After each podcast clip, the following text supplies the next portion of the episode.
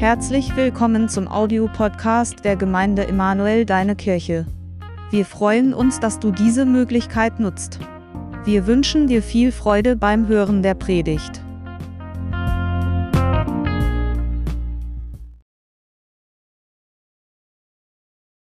Überwinder für Jesus. Ein ganz spannendes Thema und wir haben schon gehört, es ist jeden Tag eine Entscheidung für Jesus. Und wenn jemand geht, so wie der Hajü, dann lebt und dann krallt man sich an Erinnerungen. Der Micha hat es gerade auch zur Daniela gesagt, man lebt von diesen Erinnerungen. Die ganze Zeit fällt einem dann irgendwas ein, was man mit der Person, die man verloren hat, erlebt hat. Und ich habe eine Beileidskarte in der Hand gehabt, in der Dietrich Bonhoeffer folgende Zeilen geschrieben hat. Je schöner und voller die Erinnerungen, desto schwerer ist die Trennung. Aber die Dankbarkeit verwandelt die Qual der Erinnerung in eine stille Freude. Man trägt das vergangene Schöne nicht wie einen Stachel, sondern wie ein kostbares Geschenk in sich. Dietrich Bonhoeffer war ja im Konzentrationslager in, in Christus gestorben, wenn man so will.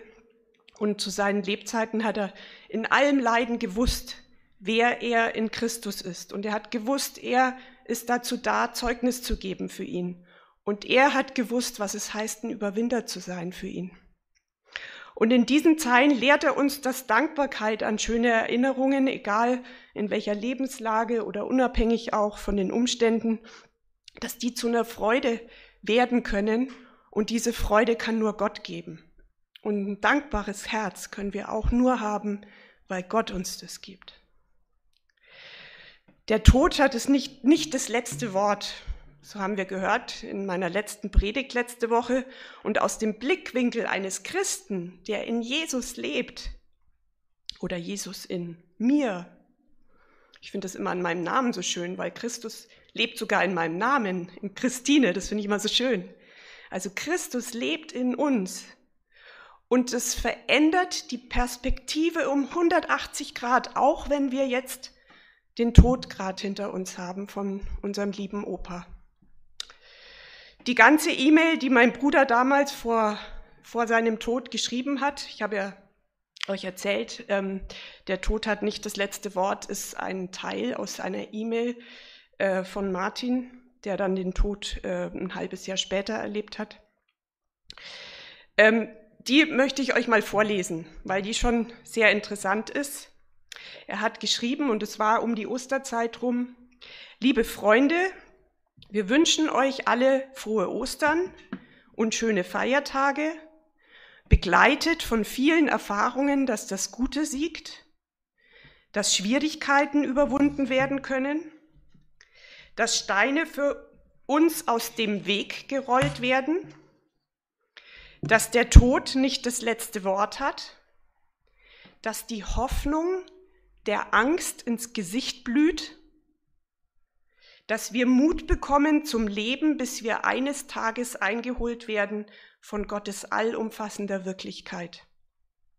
Dies möge unser Neujahrsgruß für euch sein, obwohl es gar nicht Jahresanfang ist oder vielleicht doch Ostern ein Neuanfang mit vielen guten Wünschen, getragen von Gottes Liebe und Wohlwollen für uns in Jesus Christus.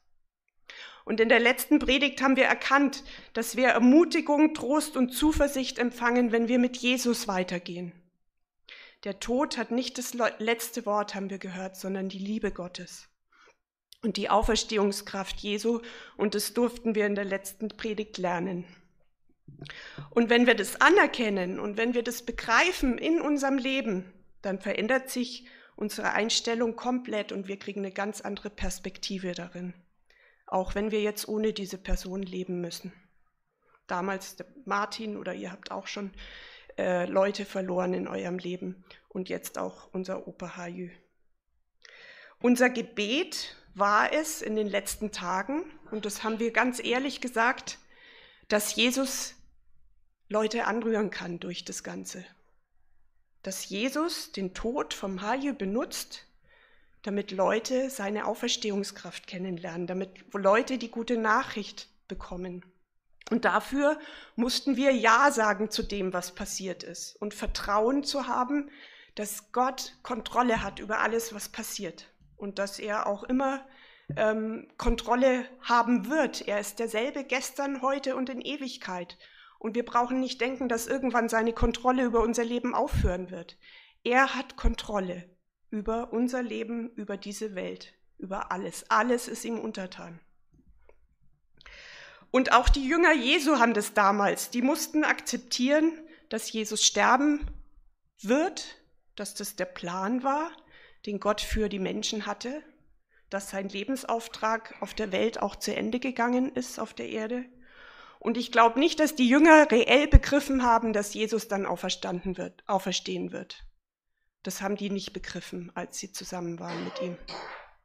In der Apostelgeschichte 4, 27, 28 steht, wahrhaftig, sie haben sich versammelt in dieser Stadt gegen deinen heiligen Knecht, also die, die ihn ans Kreuz gebracht haben, den du gesalbt hast, Herodes und Pontius Pilatus mit den Heiden und den Stämmen Israels, zu tun, was deine Hand und dein Ratschluss zuvor bestimmt hatten, dass es geschehen sollte. Also es war ein Plan, den Gott unter Kontrolle hatte und dieser Plan wurde ausgeführt. Und auch die Gemeinde, in der die Apostel nach der Auferstehung versammelt waren und die auf Widerstand gestoßen sind, die hatten etwas im Herzen, die hatten ein besonderes Gebet im Herzen. Und da können wir dann weiterlesen in diesem gleichen Kapitel, Gib deinen Knechten mit Freimut zu reden, dein Wort, strecke deine Hand aus, dass Heilungen und Wunder und Zeichen geschehen durch den Namen deines heiligen Knechtes Jesus. Und als sie gebetet hatten, erbebte die Stätte, wo sie versammelt waren, und sie wurden alle vom Heiligen Geist erfüllt und redeten das Wort Gottes mit Freimut. Also ihr Herz war voller Annahme für das, was passiert ist. Und sie wurden mit dem Heiligen Geist erfüllt und konnten Zeugnis geben, weil das war jetzt ihr Auftrag, Zeugnis zu geben, dass es jemand gibt, der auferstanden ist und den Tod besiegt hat.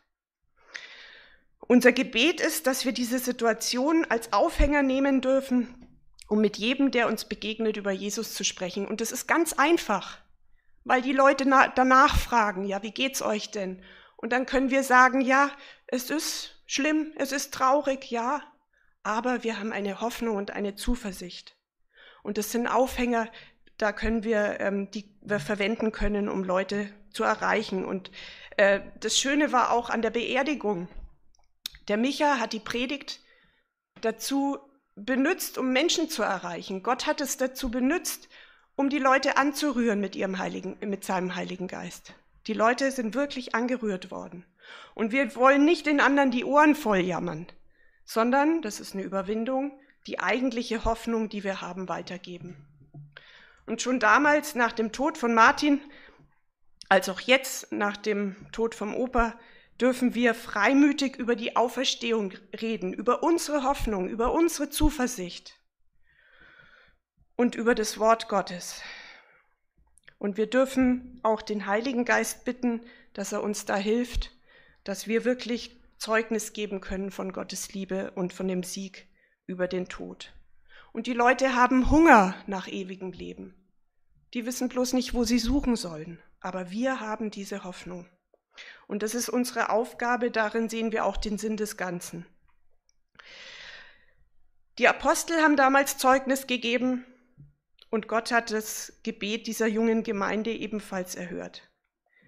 Mit großer Kraft bezeugten die Apostel die Auferstehung des Herrn Jesus und große Gnade war bei ihnen allen. Es ist wichtiger, dass Menschen Jesus kennenlernen, als dass wir in unserer bequemen Welt und in unserer netten Gemeinde vor uns hinleben. Es ist wichtig, dass die Menschen Jesus kennenlernen. Und wenn wir das nicht machen, dann werden sie nicht die gute Nachricht erfahren und sie müssen ohne Gott leben. Und das wollen wir auf keinen Fall. In Gottes Wort ist richtig Power, richtig Macht. Und Jesus Christus ist uns ein lebendiges Zeugnis von der Existenz und der Liebe Gottes. Wir glauben, dass Jesus unser Ein und alles ist und dass wir unser Leben auf diesen Fels bauen dürfen und dranbleiben dürfen. Und ich glaube auch, dass es möglich ist, dass wir, egal welche Umstände sind, dass wir immer sagen können, Jesus, bitte mach, dass wir dich immer lieben können. Das ist eine Überwindung.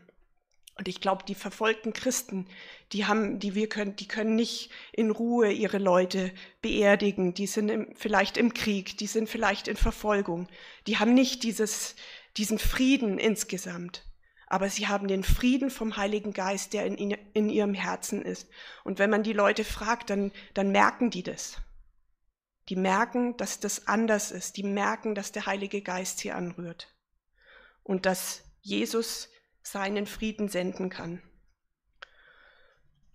Der Glaube überwindet die Umstände.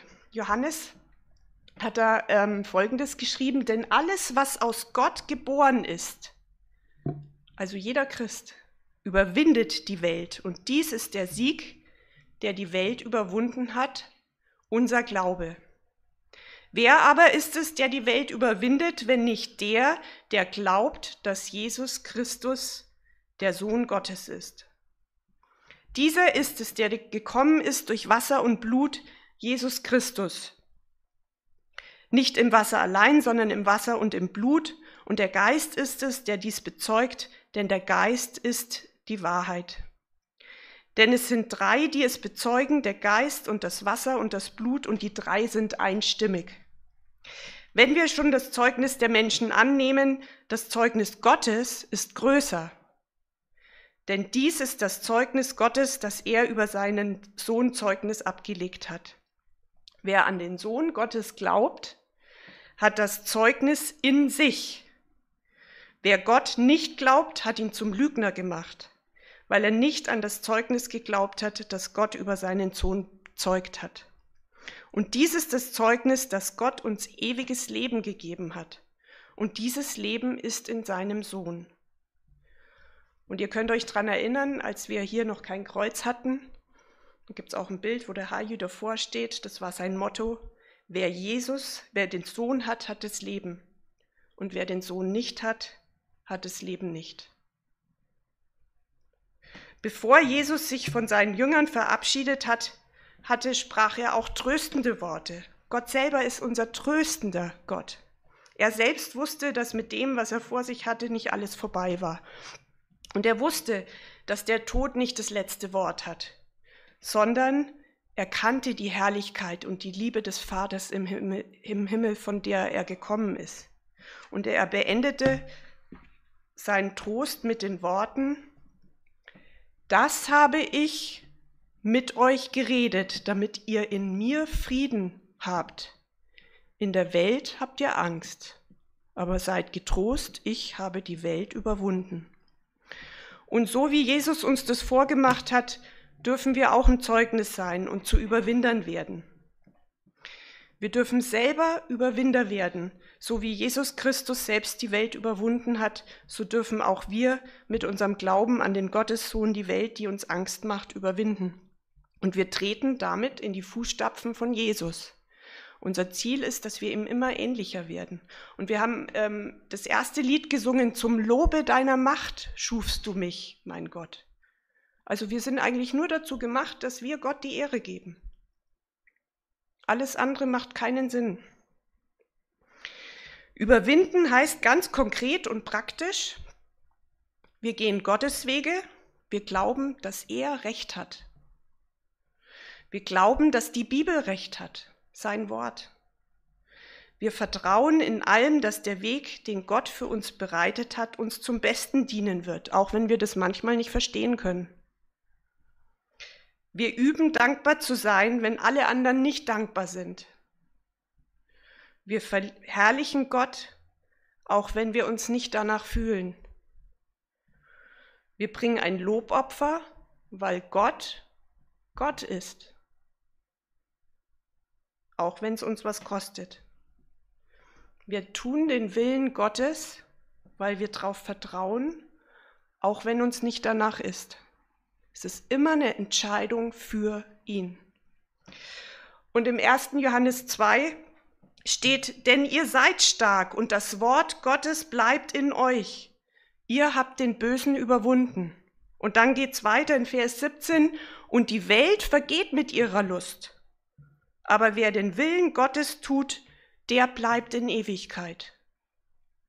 Und ein Überwinder, der kann, kann nur derjenige sein, der ein Schild des Glaubens in der Hand hat. Also ein Schild, ähm, das ist von einer Waffenrüstung ein Instrument und es ist kein Angriffsinstrument, sondern es dient zur Verteidigung.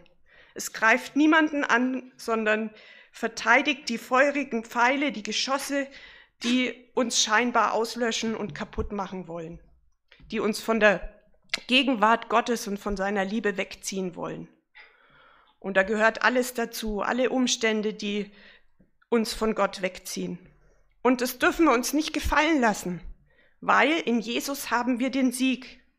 Und im Epheser fordert uns Paulus auf, von allen Dingen aber ergreift den Schild des Glaubens, mit dem ihr auslöschen könnt alle feurigen Pfeile des Bösen. Also hier ist es, der Pfeil hat das Ziel getroffen. Aber wir wollen das verhindern, dass der Pfeil das Ziel trifft, indem wir den Schild des Glaubens in die Hand nehmen und es abwehren. Und es gibt noch einen Psalm, den habe ich jetzt nicht mitgebracht, der mir immer einfällt. Ein Pfeil kommt auf uns zu, wir wehren den ab. Und dann schreibt der Psalm, der Pfeil fliegt runter und zerbricht. Das heißt, er kann auch nicht mehr aufgehoben werden und nochmal geschossen werden, sondern der Pfeil ist kaputt. Da geht nichts mehr. Den Schild des Glaubens muss man aktiv anwenden und auch immer wieder erneuern. Das geht nicht von alleine. Der Glaube kommt aus der Predigt, aus dem, was Gott uns zu sagen hat. Und ohne Glaube werden wir nicht die Welt und die damit verbundenen Umstände, in denen wir leben, überwinden. Und es ist so schön, dass Gott Geschenke hat, wenn wir überwinden. Und zwar ganz viele. Ich habe heute, wie an Weihnachten, habe ich euch ein paar Geschenke mitgebracht. Ihr könnt euch da drin so ein bisschen ähm, ausruhen und mal überlegen, Mensch, Gott hat ganz viel für uns, wenn wir wirklich Überwinder sind. Ein kleiner Ausschnitt, den ich euch mitgebracht habe und ich lese es euch vor. Und wer will, kann Augen zumachen und es einfach genießen. Wer überwindet, dem will ich geben, mit mir auf meinem Thron zu sitzen, wie auch ich überwunden habe und mich gesetzt habe mit meinem Vater auf seinem Thron. Wir werden mit Jesus auf dem Thron sitzen. Wer überwindet, dem will ich zu essen geben von dem Baum des Lebens, der im Paradies Gottes ist. Der Baum des Lebens führt nicht zum Tod, der führt zum ewigen Leben. Und wir dürfen davon essen. Und da können wir auch nichts mehr falsch machen. Er sagt, sei getreu bis an den Tod, so will ich dir die Krone des Lebens geben. Er sagt, wer überwindet, hält meine Werke bis ans Ende, dem will ich Macht geben über die Heiden. In Jesu Namen haben wir Macht, wir haben Autorität. Wir dürfen Überwinder sein. Und jetzt kommt noch was ganz Interessantes. Wer überwindet, den will ich machen zum Pfeiler in dem Tempel meines Gottes, und er soll nicht mehr hinausgehen, und ich will auf ihn schreiben den Namen meines Gottes und den Namen des neuen Jerusalem, der Stadt meines Gottes, die vom Himmel herniederkommt, von meinem Gott und meinen Namen, den neuen. Der Name Jesus ist in unser Herz geschrieben. Und wer überwindet, der wird es alles ererben und ich werde sein Gott sein und er wird mein Sohn sein. Das sind ganz viele Geschenke, die wir auspacken können und wir können das nicht alles auf einmal begreifen, aber es ist so ein kleines Stückwerk, was Gott uns geben möchte, wenn wir jeden Tag neu uns an ihn halten und uns überwinden. Amen.